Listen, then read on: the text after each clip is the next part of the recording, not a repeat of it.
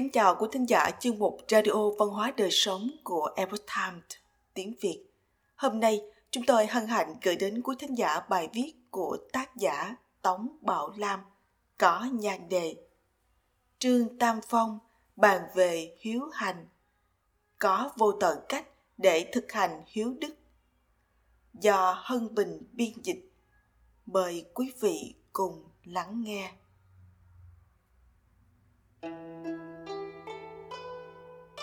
Trong cõi trần thế ồn ào, biển khổ vô tận, vì để thức tỉnh thế nhân, giáo hóa dân chúng, Trương Tam Phong đã để lại cho chúng sinh với căn cơ ngộ tính khác nhau một quyển sách thiên khẩu lời răng dạy của trời. Tổng cộng gồm 24 phần nội dung đề cập đến ngũ đức hiếu hành dâm ác nhân ái thương người kính thần y dược bói toán, vân vân. Ông viết nên quyển thiên khẩu để hướng đạo nhân sinh và chỉ rõ những điều lầm lạc cho con người tại các nền tảng căn cơ khác nhau. Bài viết này xin được giới thiệu câu chuyện của đức hiếu hành, tức đức hạnh hiếu thảo, một phần trong sách thiên khẩu của ông những sự tích về lòng hiếu thảo do trương tâm phong biên soạn, kể về các câu chuyện từ thánh nhân, hoàng đế đến dân thường, hiền nhân trong đó, bao gồm hầu hết các tấm gương điển hình về lòng hiếu thảo tại Trung Hoa trong hàng nghìn năm qua. Ông đã dùng nhiều ví dụ khác nhau để miêu tả nội hàm thâm sâu của đức tính hiếu thảo tại rất nhiều phương diện. Hoàng đế nhân từ và hiếu thảo mà cai trị thiên hạ. Vào thời kỳ thượng cổ, khi vua Nghiêu cai trị thiên hạ, có một vị hiếu tử gọi là Thuấn. Thuấn khi còn bé đã mất mẹ, cha tiếp tục lấy vợ là mẹ kế của Thuấn. Thế nhưng cha Thuấn là người đặc biệt ngu muội, không những phân không rõ đúng sai thị phi mà còn không nói đạo lý. Thế là không hiểu vì sao đôi mắt của ông nhìn không được rõ. Mọi người bèn gọi cha Thuấn là cổ tẩu, tức là lão già mù. Mẹ kế của Thuấn là một người phụ nữ có tính tình âm ngoan, cay độc. Dưới sự xúi dục và ly gián của bà, cha Thuấn không chỉ thương yêu cưng chiều người con trai do bà sinh ra, mà còn hợp mưu với bà, muốn hại chết Thuấn. Thật may là lần nào Thuấn cũng thoát chết trở về. Thuấn với một trái tim bao dung đại nhẫn. Vô luận là cha và cái mẫu đối xử như thế nào thuấn đều có thể nhận chịu những sự việc mà người bình thường không thể chịu được dù cho cha thuấn ngoan cố, mẹ kế hung hăng càng quấy. Người em trai khác mẹ hung ác kiêu ngạo. Thì từ đầu chí cuối, thuấn đều không để bụng tính toán. Trong tâm cũng không hề ghi hận mang thù. Thuấn đi vào núi làm ruộng canh tác, thì có một con voi lớn dùng vòi của nó giúp Thuấn cuốc đất cài bừa. Lại có chim bay đến giúp Thuấn nhổ hết các cây cỏ dại trên đất. Câu chuyện này được ghi lại trong sách Dị thập tứ hiếu 24 tấm gương hiếu thảo cho rằng đây là hiếu đức của Thuấn đã cảm động trời đất mà ra. Vua Nghiêu sau khi nghe được sự tích của Thuấn liền gả hai người con gái cho Thuấn. Thuấn mang theo họ về nhà, vẫn giống như trước phụng dưỡng cha và mẹ kế, thương yêu em trai mình. Vợ của Thuấn cũng không hề kiêu căng mà tuân thủ nghiêm ngặt bổn phận của mình. Về sau, vua Kiêu đã truyền lại đế vị cho Thuấn. Thuấn lên làm vua, mỗi ngày vẫn luôn bận rộn làm việc xử lý chính sự trong thiên hạ đều ngay ngắn trật tự đây là bởi vì vua thuấn lấy đức hiếu làm đầu mọi người dân đều tin tưởng vào mỹ đức của ông. Phàm là mệnh lệnh nào vua thuấn đưa ra, mọi người đều cam tâm tình nguyện chấp hành làm theo. Vậy nên, mọi chính sách của vua thuấn đều thông suốt, không gặp trở ngại.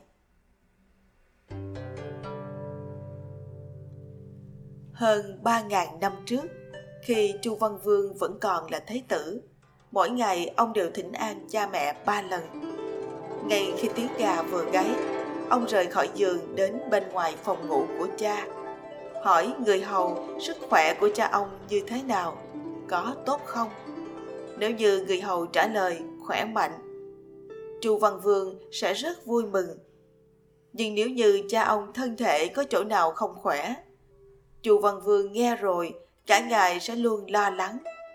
Thậm chí, bước chân đi đường cũng không vững khi ông dâng thức ăn lên cho cha, đều nhất định kiểm tra qua độ nóng ấm vừa phải. Thức ăn có vừa miệng hay không thì mới trình lên cho cha. Sau khi cha ông ăn xong, chu văn vương lại tỉ mỉ hỏi cha đã ăn món gì, khẩu vị như thế nào, rồi lại đi phân phó với đầu bếp chịu theo sở thích, yêu cầu của cha ông mà làm.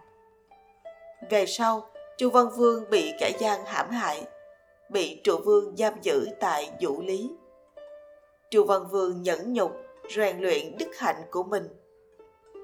Trương tam phong đã nói, trụ văn vương có cả trăm đức hạnh thì hiếu đức là được nghe thấy đầu tiên.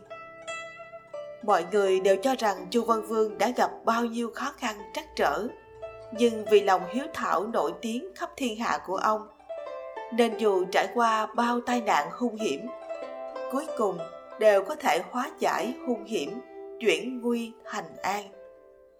Về sau, con trai thứ hai của chu văn vương cơ phát kế thừa tước vị tây bá hầu.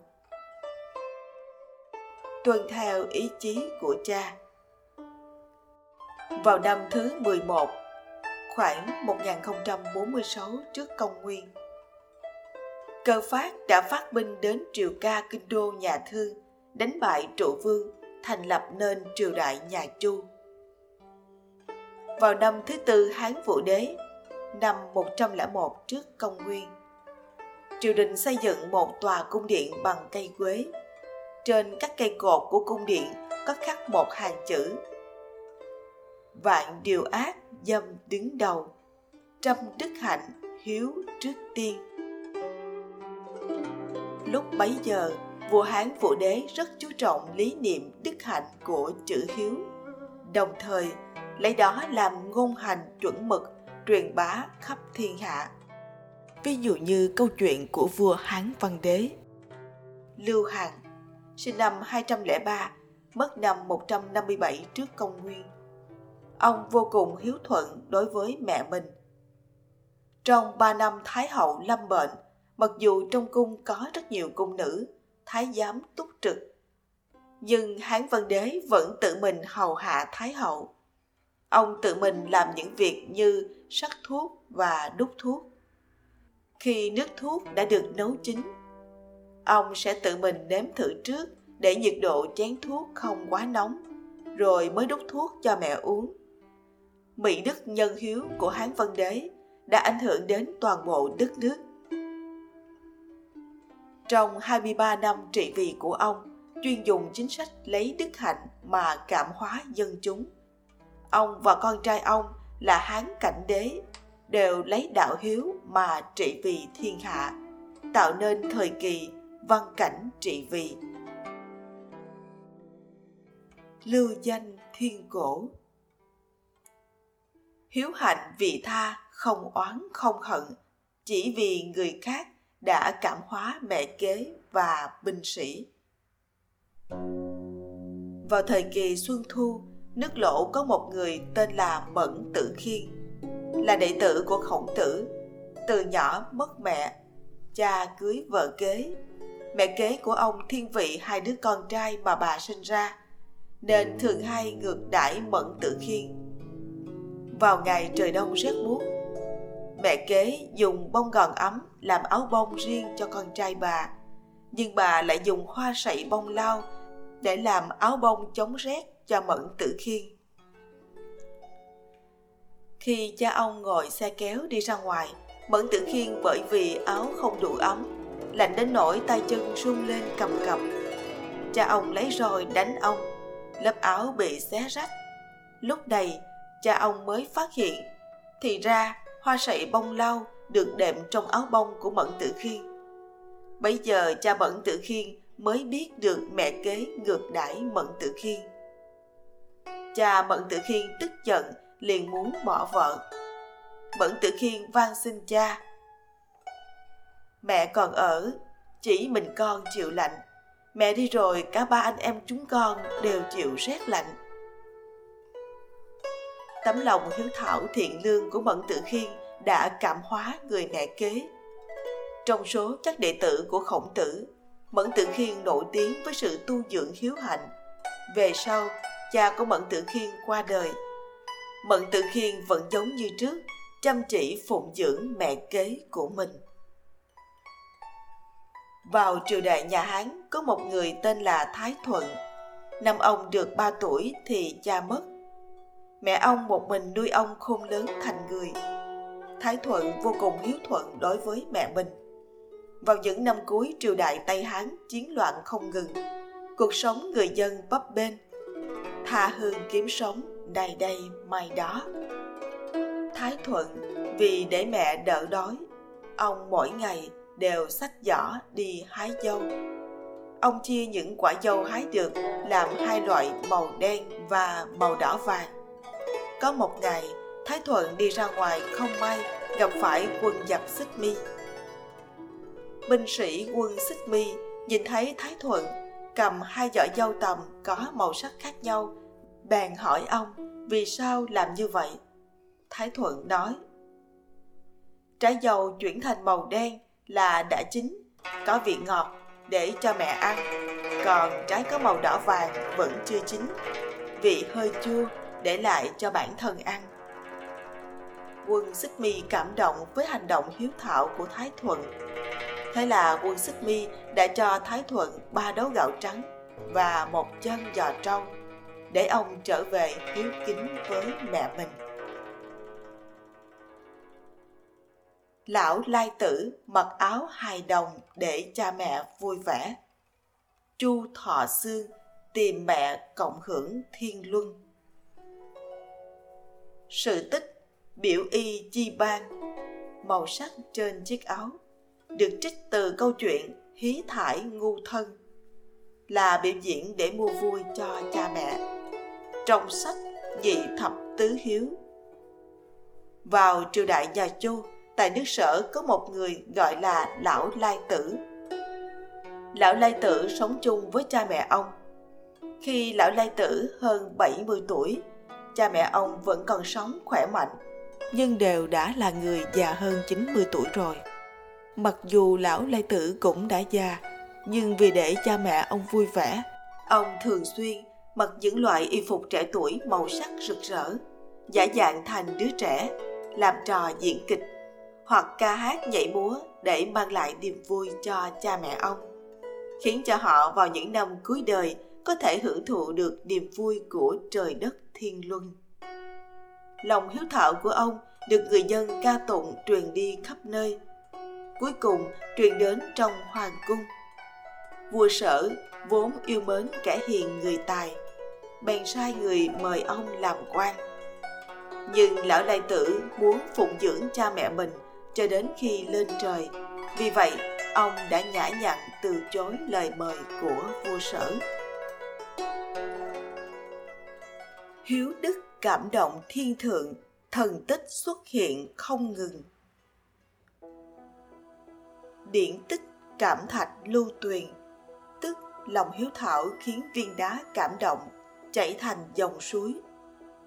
Trích từ câu chuyện Dũng Tuyền Dược Lý cá chép nhảy khỏi dòng suối trong sách dị thập tứ hiếu truyện kể rằng vào triều đại nhà hán có một cặp vợ chồng rất hiếu thuận.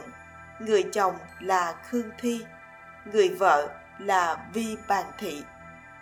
Đôi vợ chồng này đồng tâm, đồng lòng, cùng hiếu thuận phụng dưỡng mẹ già lớn tuổi.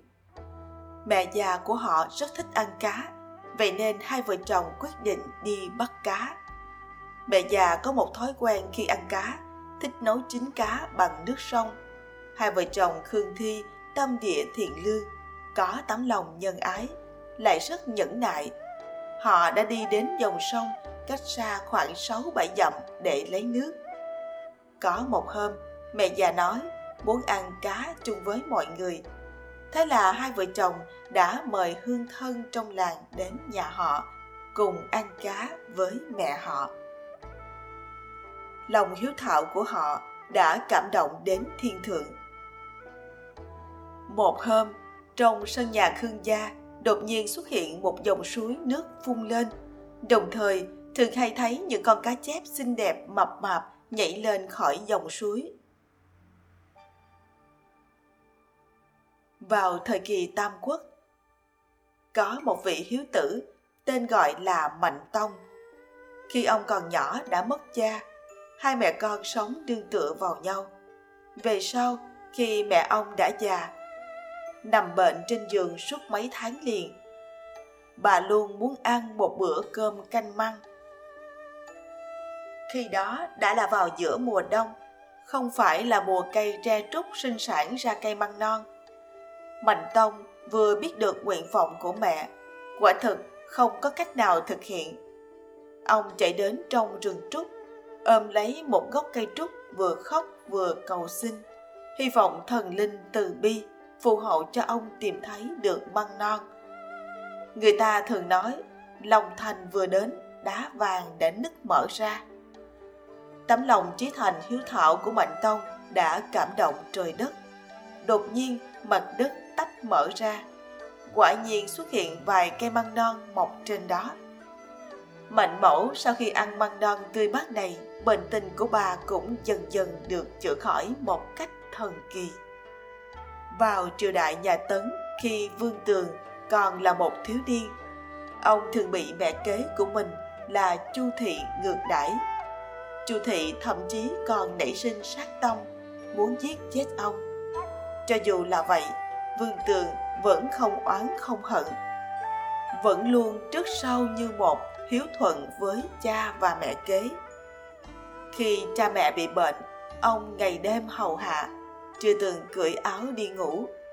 Mỗi khi thuốc đã được nấu xong, ông đều tự thân trước tiên nếm thử.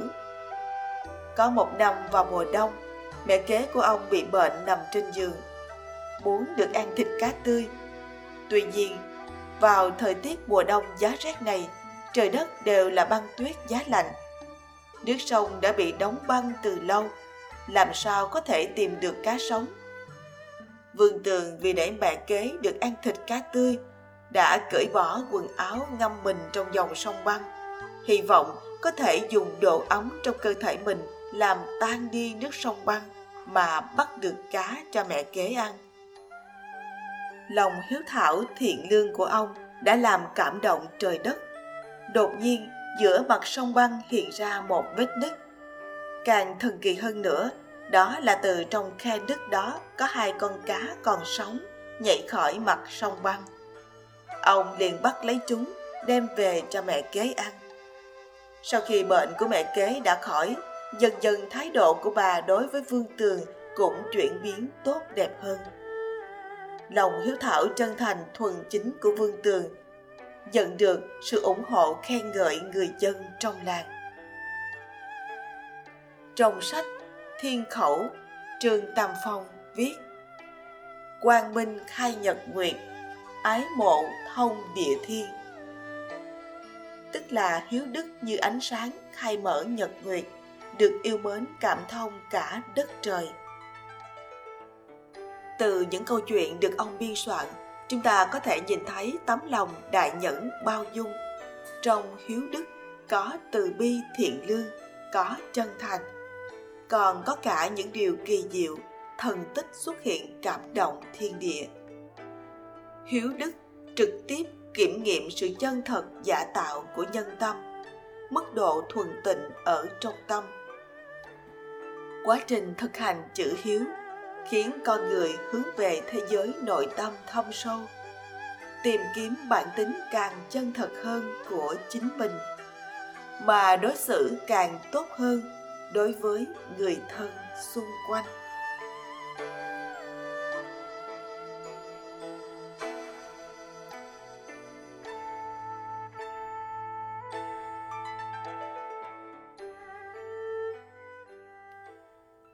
Quý thính giả thân mến, chuyên mục Radio Văn hóa Đời Sống của Epoch Times tiếng Việt đến đây là hết. Để đọc các bài viết khác của chúng tôi, quý vị có thể truy cập vào trang web epochtimesviet.com. Cảm ơn quý vị đã lắng nghe, quan tâm và đăng ký kênh. Chào tạm biệt và hẹn gặp lại quý vị trong chương trình lần sau. Kính chúc mọi điều bình an và tốt lành đến quý vị cùng người thân